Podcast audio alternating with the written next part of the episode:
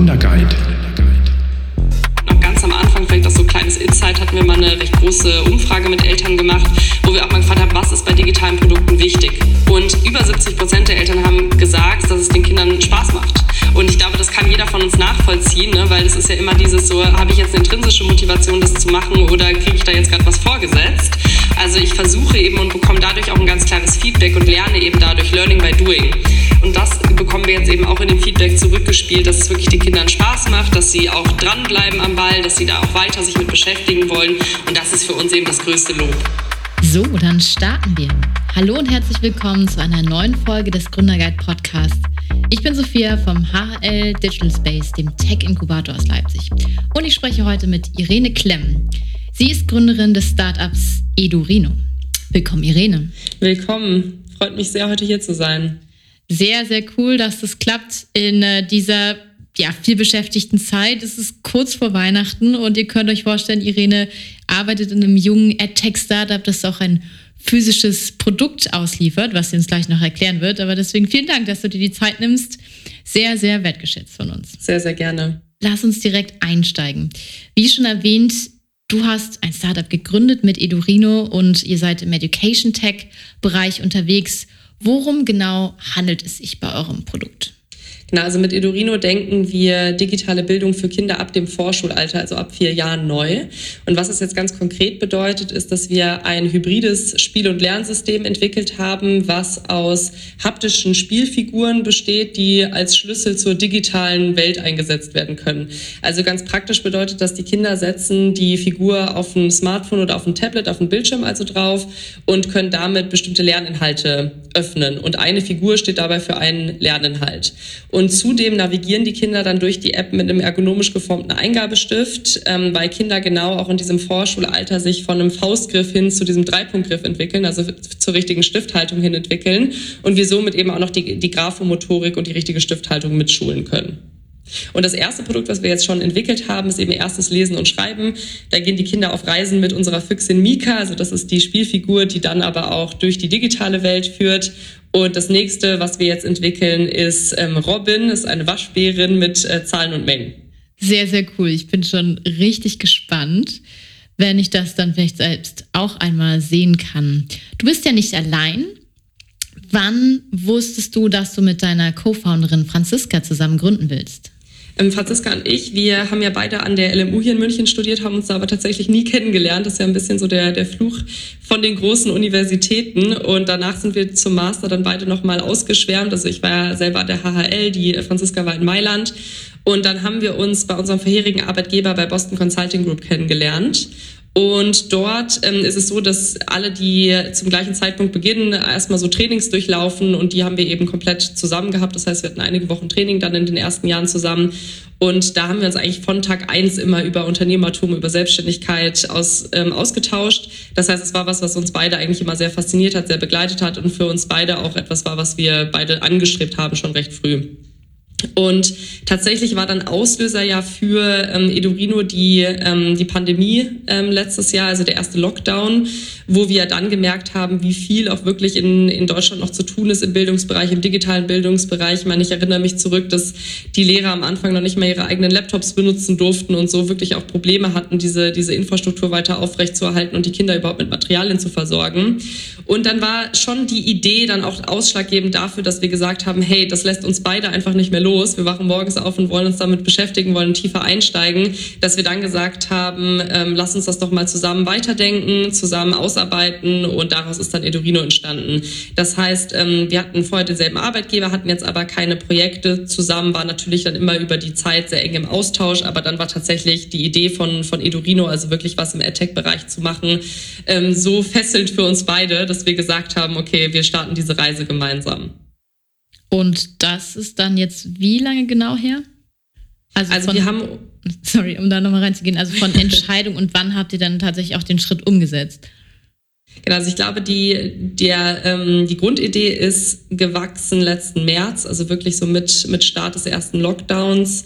Und ähm, dann lief das eine Zeit lang parallel zu, zu unseren Jobs, wo wir einfach am Anfang erstmal ausgeschwärmt sind und mit so vielen Leuten wie möglich gesprochen haben, um auch besser zu verstehen, wo drückt der Schuh, wo gibt es wirklich ein Problem. Das heißt, wir haben mit vielen Eltern gesprochen, mit vielen Pädagogen gesprochen, mit, ähm, mit vielen Kindern auch uns hingesetzt und ähm, geschaut, wie sie eben in verschiedenen Altersgruppen auch mit digitalen Endgeräten interagieren.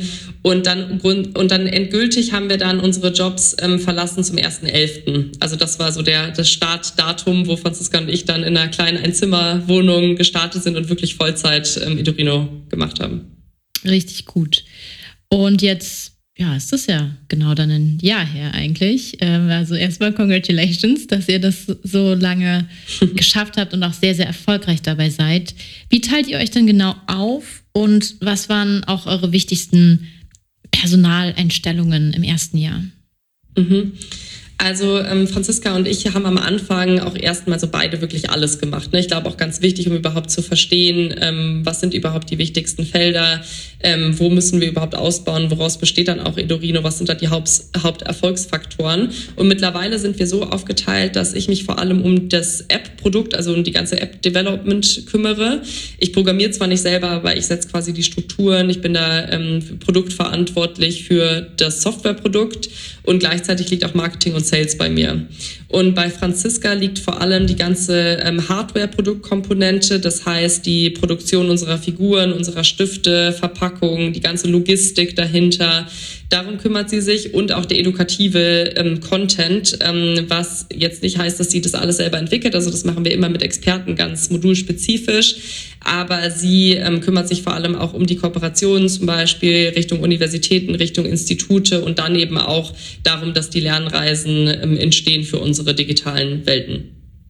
Und der zweite Teil von deiner Frage, was die wichtigsten Einstellungen für uns waren, also uns war auch klar mit Edurino, dass ähm, wir das Kernprodukt, was eben für uns ähm, digital sein musste, auch nicht selber ähm, erstellen können. Das heißt, wir haben von vornherein da eben geschaut, dass wir auch unser Team zusammenstellen ähm, mit den Fähigkeiten, um das, das Produkt dann auch zum Leben ähm, zu, zu erwecken. Und deswegen waren unsere wichtigsten Einstellungen ganz sicher dieses gesamte Game Development Team. Also auf der einen Seite unsere ähm, Developer, die wirklich programmieren, dann aber auch unser Art Department Department, die die ganzen äh, Figuren erstellen, die die ganzen Grafiken erstellen und auch das Game Design Department, die ähm, die, die ganzen Konzeptionen dahinter machen.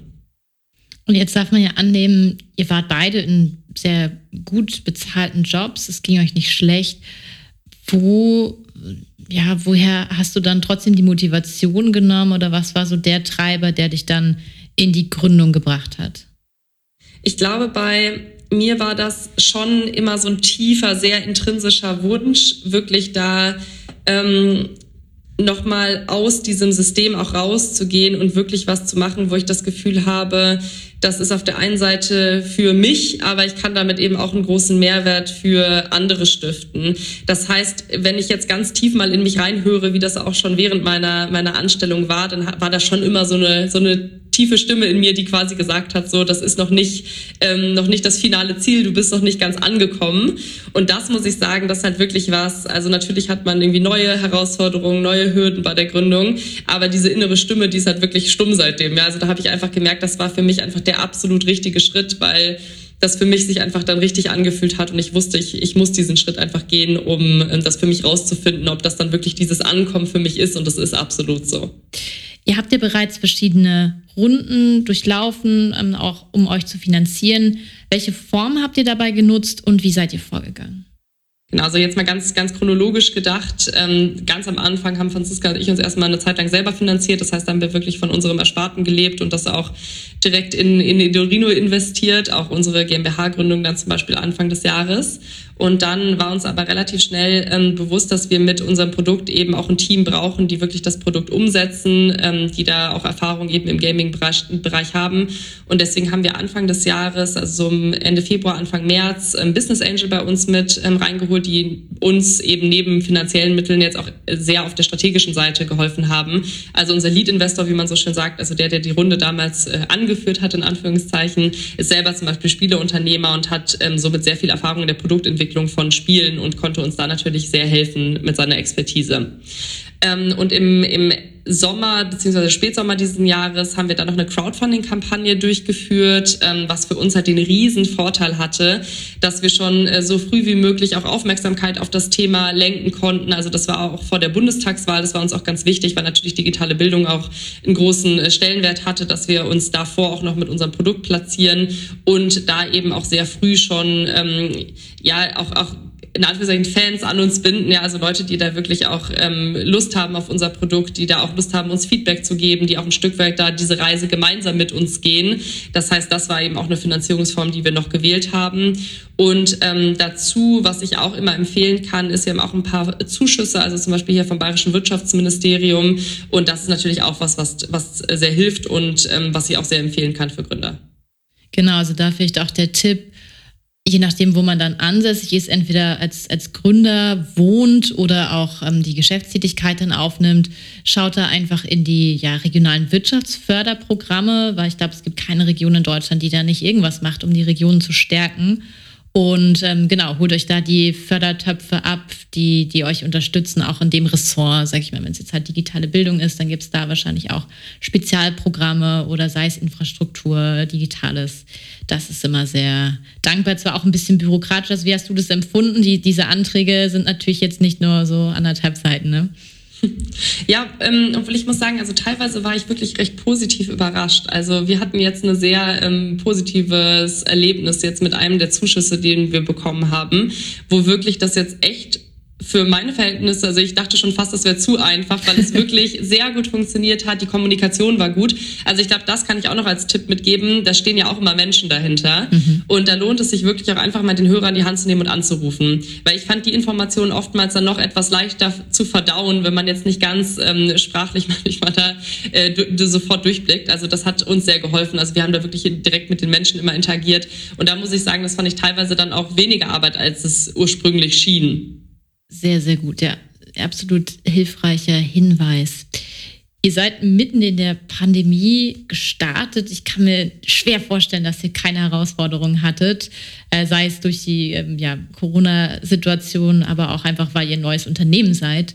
Also kannst du mal von so einer Herausforderung berichten, vielleicht auch die größte Herausforderung und wie seid ihr damit umgegangen und habt sie dann hoffentlich gelöst? Ja, also selbstverständlich. Ich glaube, gerade am Anfang hat jeder da viele Herausforderungen und ähm, ein paar davon haben vielleicht auch ein bisschen mit, mit Corona zu tun, absolut. Also ich glaube, bei uns zum Beispiel war eine der großen Herausforderungen am Anfang, wir wussten eben, wir entwickeln so ein neuartiges Produkt, so ein innovatives Produkt. Ähm, und wenn wir das für Kinder entwickeln, wussten wir, wir können jetzt da nicht die Tester sein. Ja, das heißt, so ein Humor von einer Vierjährigen oder von einem Fünfjährigen, das können wir einfach nicht nachempfinden, das muss man erleben. Somit wussten wir, dass wir eben von Anfang an auch Kooperationen in Kindergärten und Kitas brauchen, damit wir auch das Produkt wirklich so eng wie möglich mit Kindern auch entwickeln können. Und das war natürlich Corona-bedingt schon auch eine Herausforderung, weil als wir dann an die ersten Kindergärten herangetreten sind, das war dann wirklich Ende letzten Jahres, das war natürlich, wie jeder von uns weiß, mitten im Lockdown. Das heißt, da war natürlich auch erstmal eine große Skepsis, kann man überhaupt externe reinlassen? Wie soll das dann ablaufen? Ähm, teilweise waren die auch komplett eben für Externe gesperrt und das war sicherlich ein großer Punkt und auch eine Herausforderung für uns, da diese Infrastruktur aufzubauen. Und da sind wir sehr glücklich, dass wir dann doch ein paar Partner gefunden haben, die dann zwar nicht mitten im Lockdown, aber die dann danach gesagt haben, jetzt sind sie eben offen dafür und lassen uns auch gemeinsam mit den, mit den Kindern arbeiten und die Produkte entwickeln. Ähm, das auch, sind auch immer noch Partner von uns, also das hat wirklich sehr gut funktioniert. Ein anderer Punkt ähm, war für uns auch überhaupt diese Produzenten zu finden für unsere ganzen Hardware-Komponenten. Also uns war ähm, auch da irgendwie klar, natürlich kann man schauen, wer produziert sonst, wo werden andere Produkte hergestellt. Das heißt, so langsam kommt man da auch immer in so Lieferketten rein, aber trotzdem war das eben eine große Herausforderung.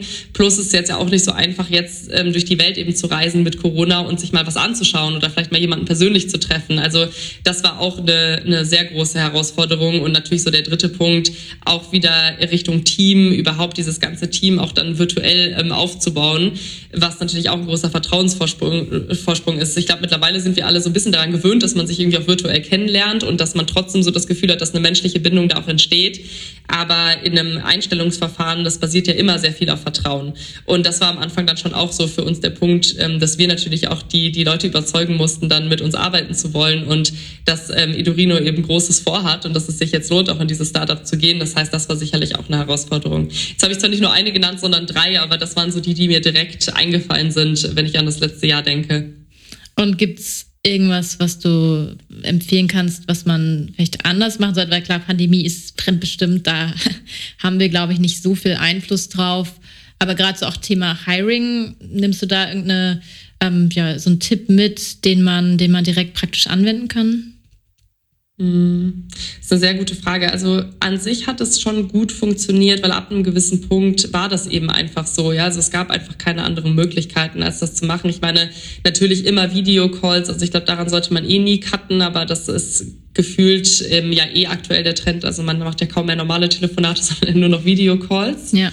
Und sobald es dann möglich ist, natürlich schon auch sich zu überlegen, ob ein persönliches Treffen nicht Sinn machen kann. Also ich meine, jetzt gerade letzten Sommer waren die Inzidenzen ja auch sehr niedrig, da konnte man sich schon persönlich treffen. Wir haben jetzt bei Edurino zum Beispiel eine Kultur, dass wir alle sechs Wochen alle nach München kommen und dann wirklich eine Woche gemeinsam in München sind, ähm, so, solange das eben möglich ist von, von den Corona-Inzidenzen. Und das hilft natürlich schon. Das heißt, auch da im Hiring-Prozess dann eben zu sagen, also wenn das jetzt über die Sommermonate ist, ähm, dass es doch möglich ist, sich da auch mal auf einen Spaziergang zum Beispiel draußen zu treffen und einmal ähm, zu unterhalten. Das, das hat schon geholfen.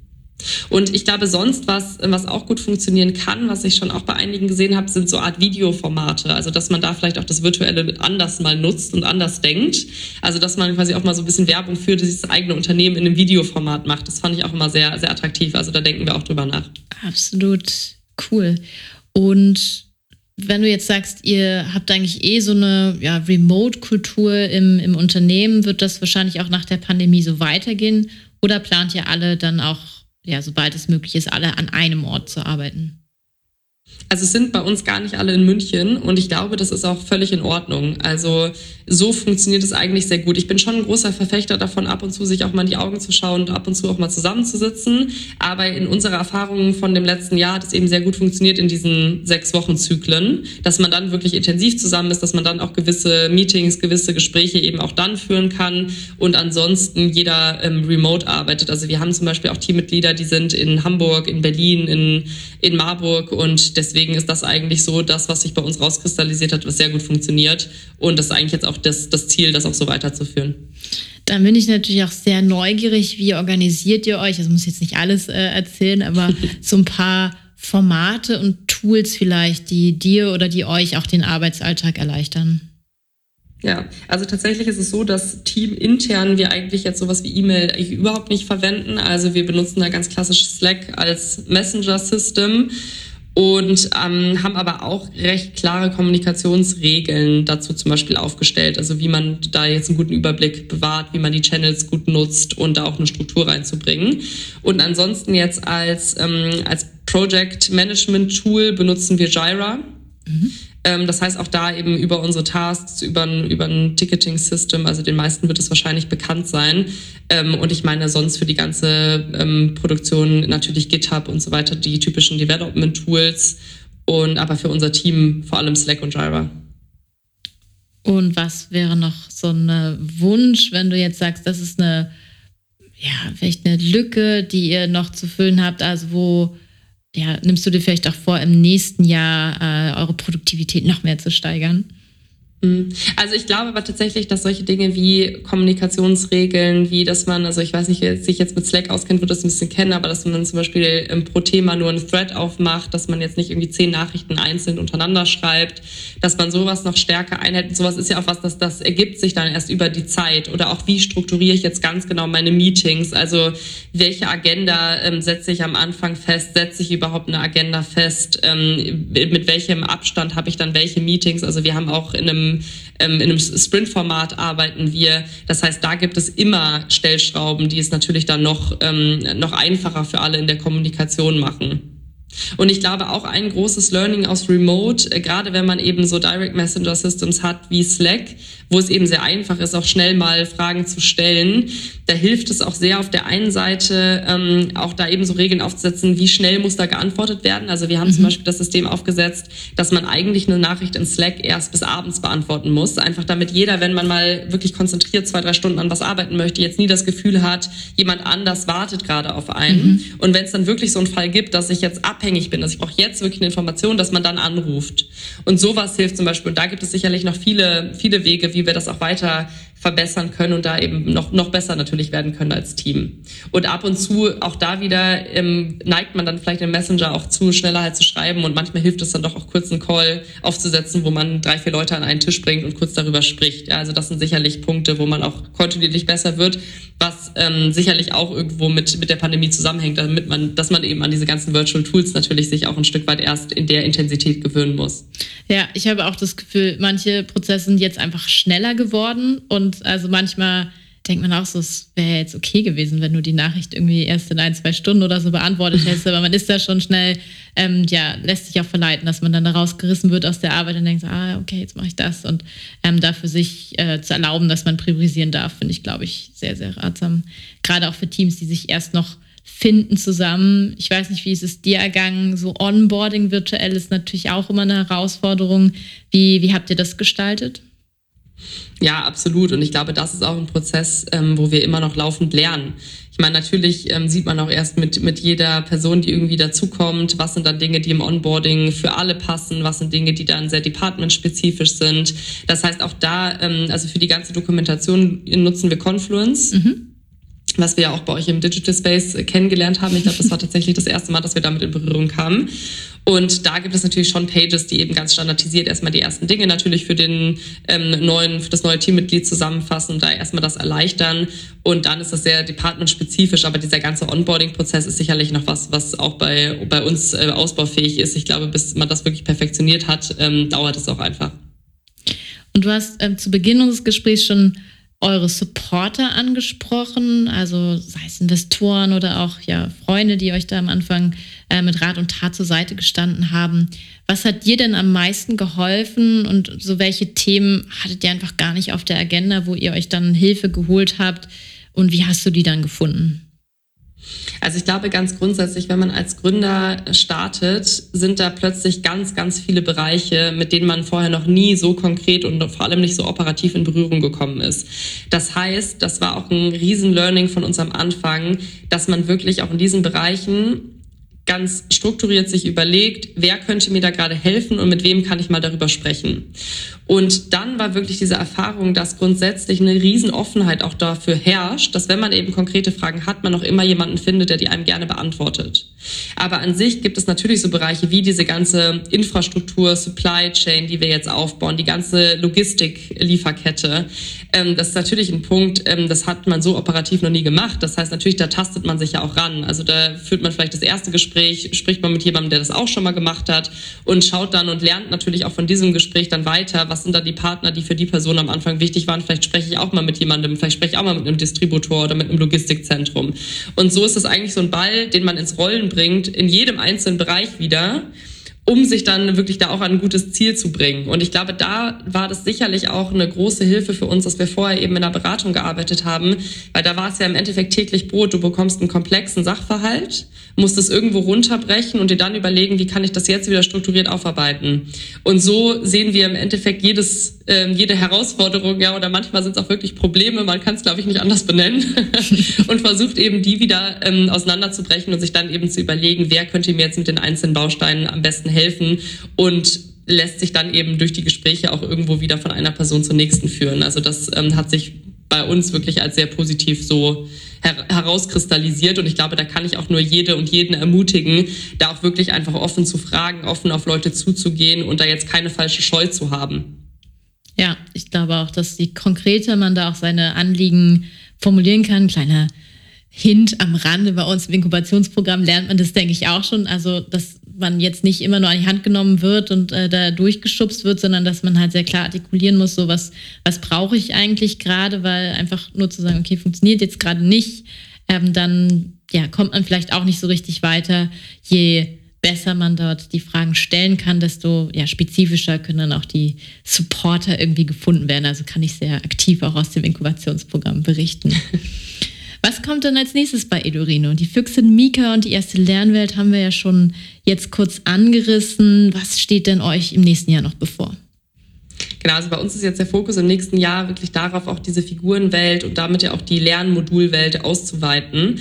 Das heißt, das nächste Modul, an dem wir jetzt ähm, arbeiten, ist im Robin. Ich glaube, ich habe es schon ganz am Anfang einmal gesagt, die Waschbärin, die dann durch die Welt der Zahlen und Mengen führt. Also das ist ja immer ganz narrativ bei uns eingebunden. Das heißt, das ist auch eine, eine Welt, die ist eine versunkene Welt, die wurde zerstört und die kann man jetzt eben wieder mit den Fähigkeiten aufbauen. Und ähm, so denken wir jetzt eben schon weiter, dass wir da auch weitere, ähm, weitere Figuren erstellen können. Und vielleicht auch da ganz wichtig, das sind jetzt nicht nur diese klassischen Schulkompetenzen wie jetzt ähm, erstes Lesen und Schreiben, wie Zahlen und Mengen, sondern auch darüber hinaus in so Kompetenzen des 21. Jahrhunderts, jetzt mal ganz, äh, ganz abstrakt, ganz konkret sind das dann so Dinge wie Kreativität, Coding, Englisch, mein Körper, mein Planet. Also dass es da auch wirklich dann in andere Richtungen weitergeht und dass wir da eben jeweils diese Welten drumherum schaffen. Und das ist ganz klar der Fokus für nächstes Jahr. Was braucht man denn eigentlich? Also wenn jetzt uns Leute wirklich zuhören, die äh, vielleicht Kinder im Vorschulalter, hast du gesagt, also Kinder wären gut, damit man äh, euer Produkt nutzen kann. Oder gibt es auch Erwachsene? Weiß ich nicht, vielleicht äh, auch spannend, wenn ihr irgendwann da damit zum Beispiel Sprachen lehrt, aber es ist ja doch ein sehr spielerischer äh, Charakter mit diesen Figuren. Braucht man irgendein iPad oder ein Device? Funktioniert es auf jedem Smartphone? Also wie, wie genau läuft das ab? Ja, also wichtig war uns, da wirklich immer so im Kopf zu haben, wie können wir es für die Eltern so einfach wie möglich machen, die Produkte auch zu nutzen. Und deswegen ist es so, dass Edurino da auf bestehender Infrastruktur aufbaut. Also das funktioniert auf eigentlich jedem gängigen Smartphone, jedem gängigen Tablet. Optimiert ist es für Tablets, weil man doch merkt, dass da noch etwas mehr, mehr Fläche einfach ist, mehr Spielraum auch für die Kinder. Aber wie gesagt, wieder mit der Einfachheit im Kopf, wenn man jetzt auf einer Autofahrt ist und dann mal sein Handy zurückgeben möchte, dann funktioniert es eben auch da drauf. Aber es funktioniert wirklich auf, also Apple, auf ähm, Android, auch auf den Amazon-Tablets, also da ganz cross-Plattform. Und wie ist die Erfahrung? Ihr habt jetzt die ersten Produkte schon ausgeliefert. Was hört ihr denn so von euren Kunden? Was finden sie besonders spannend an dem Produkt? Weil ich kann mir vorstellen, so digitale Apps, die jetzt ähm, Kinder bespaßen, unterhalten, gibt es ja relativ viele. Was ist besonders bei euch? Mhm. Also ich glaube, ganz wichtig wirklich bei uns diese Kombination eben aus den haptischen Komponenten und der Software. Also was wir jetzt auch schon von, ähm, von Eltern hören, was sie uns für Feedback geben. Ich meine, das Schöne an dem System ist ja, du hast zwar eine feste Bildschirmzeit, also auch ganz wichtig, wir führen da wirklich verantwortungsvoll ran. Das heißt, Eltern können auch die Bildschirmzeit einstellen. Das sind dann so in unserer Empfehlung um die 20 Minuten. Und nach den 20 Minuten oder kurz davor sagt dann auch wirklich Mika jetzt im Spiel, so jetzt ist noch ein Spiel und danach ähm, sehen wir uns später wieder. Und nach dem letzten Spiel geht es dann auch wirklich, der Bildschirm wird dann schwarz. Also so ein bisschen über ich, ja, damit es dann jetzt mhm. auch keine Diskussion gibt. Und da hören wir eben, dass das sehr gut funktioniert und echt ein gutes Tool ist für die Eltern. Und ähm, was wir dann eben hören, ist dann, dass darüber hinaus aber dann natürlich mit der Figur auch weitergespielt werden kann. Und dass das eben was sehr Positives ist, dass man eigentlich das Ganze, was man jetzt in der Welt erlebt hat, diese Geschichte, die man gehört hat, mit der Mika zusammen dann ja auch eben in der Welt irgendwo die Aufgaben gelöst hat, dass man das natürlich in der analogen Welt dann auch noch weiter spielen kann mit der Figur. Und dass das eben was sehr, sehr Positives ist. Und sonst, so das erste Feedback, was wir bekommen, ist, dass einfach sehr kindsgerecht gemacht ist, dass es sehr intuitiv für die Kinder ist, dass sie damit sehr gut zurechtkommen, dass es auch Spaß macht. Ich meine, ein Riesenfaktor, ja. Also wir hatten auch ganz am Anfang vielleicht auch so ein kleines Insight, hatten wir mal eine recht große Umfrage mit Eltern gemacht, wo wir auch mal gefragt haben, was ist bei digitalen Produkten wichtig? Und über 70 Prozent der Eltern haben gesagt, eins der wichtigsten Punkte ist, dass es den Kindern Spaß macht. Ja. Und ich glaube, das kann jeder von uns nachvollziehen, ne? weil es ist ja immer dieses so, habe ich jetzt eine intrinsische Motivation, das zu machen oder kriege ich da jetzt gerade was vorgesetzt?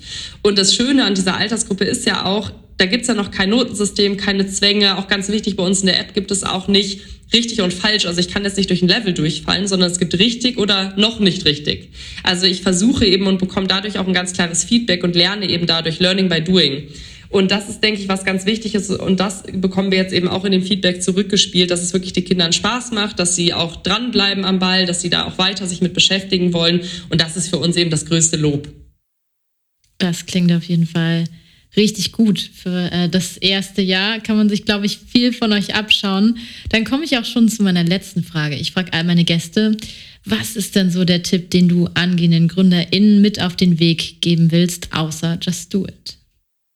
Just Do It ist dann natürlich immer ganz, ganz oben mit dabei.